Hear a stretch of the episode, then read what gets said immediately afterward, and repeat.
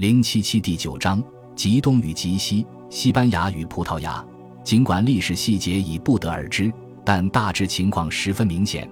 塔里格和他的军队大败了西哥特军，西哥特国王被杀，而剩余军队则陷入了溃败和混乱之中。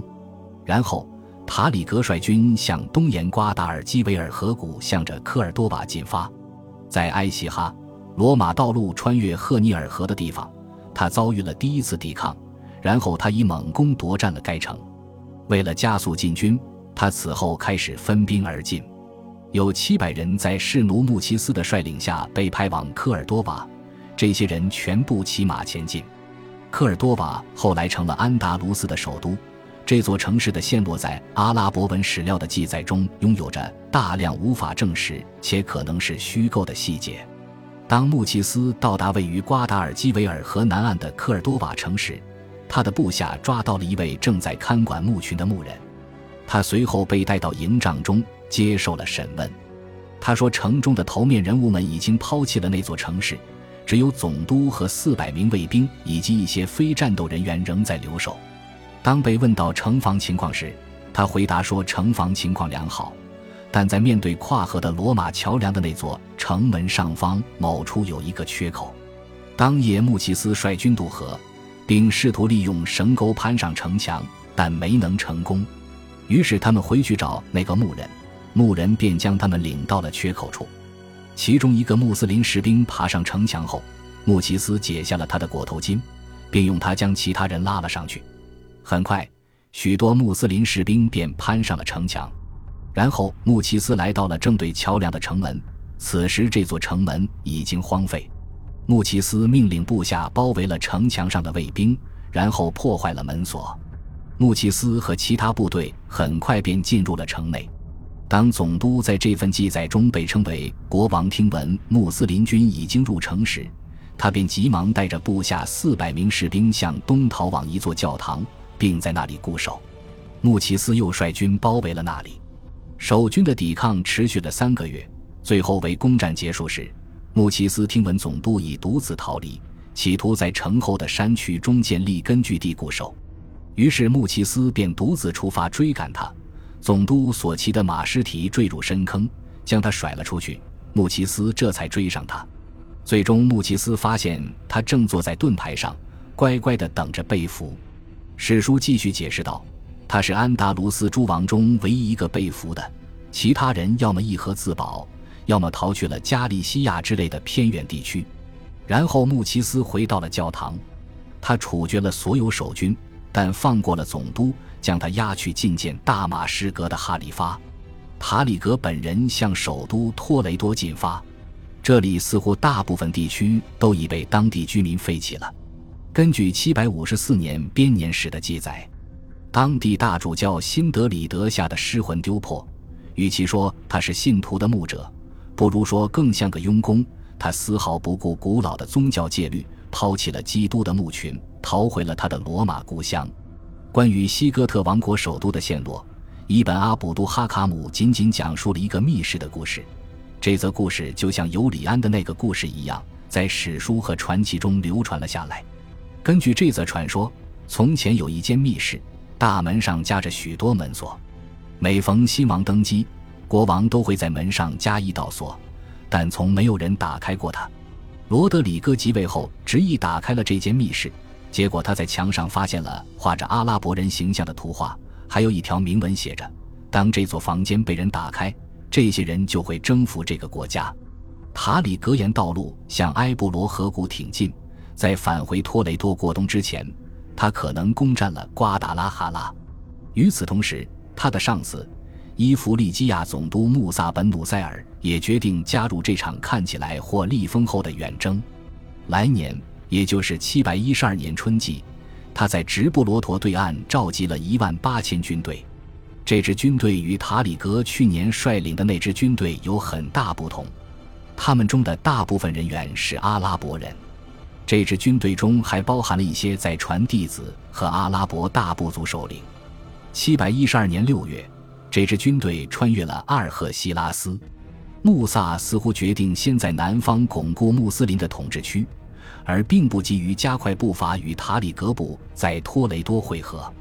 穆萨先是来到了一些较小的城镇，如梅迪纳、西多尼亚和卡尔莫纳，然后他便前去攻取伊比利亚半岛最大的城市之一塞维利亚。西格特军的反抗并没有持续多久，当地驻军很快便撤出了城市，撤往西部地区。然后，穆萨沿着罗马道路向北，到达了梅里达城。梅里达如今是一座中等规模的城镇。在历史上，它曾是罗马时代西班牙行省的主要城市之一。如今存留的古典时代遗迹引人入胜，仍旧能够显示当年的富庶与显赫。在基督教时代早期，圣尤拉利亚的信徒在这里茁壮发展。穆斯林军在这里遭遇的抵抗，要比在托雷多和塞维利亚激烈得多。似乎穆萨不得不在712年至713年冬季围攻该城。直到七百一十三年六月，这座城市都没有最终屈服。于是穆萨率军前去与塔里格会合，但在开拔之前，他先派自己的儿子阿卜杜阿齐兹回到了塞维利亚，镇压那里爆发的反抗。穆萨沿塔霍河向东进军，前往托雷多。这座城市此时由塔里格统辖。来到这里以后。穆萨强迫他的下属塔里格上交库金和从教堂查抄的财产。像往常一样，阿拉伯文史料非常偏好记录战利品及其分配情况。文献记载了穆萨与塔里格之间的冲突，两人冲突的焦点是收藏在托雷多城外堡垒内的所罗门之桌。这件无价之宝用黄金和珠宝制成，塔里格缴获了它。但穆萨却坚称自己应当拥有这件宝物，塔里格不情不愿地同意交出桌子，但自己取下了一条桌腿，并仿制了一条安装在原位。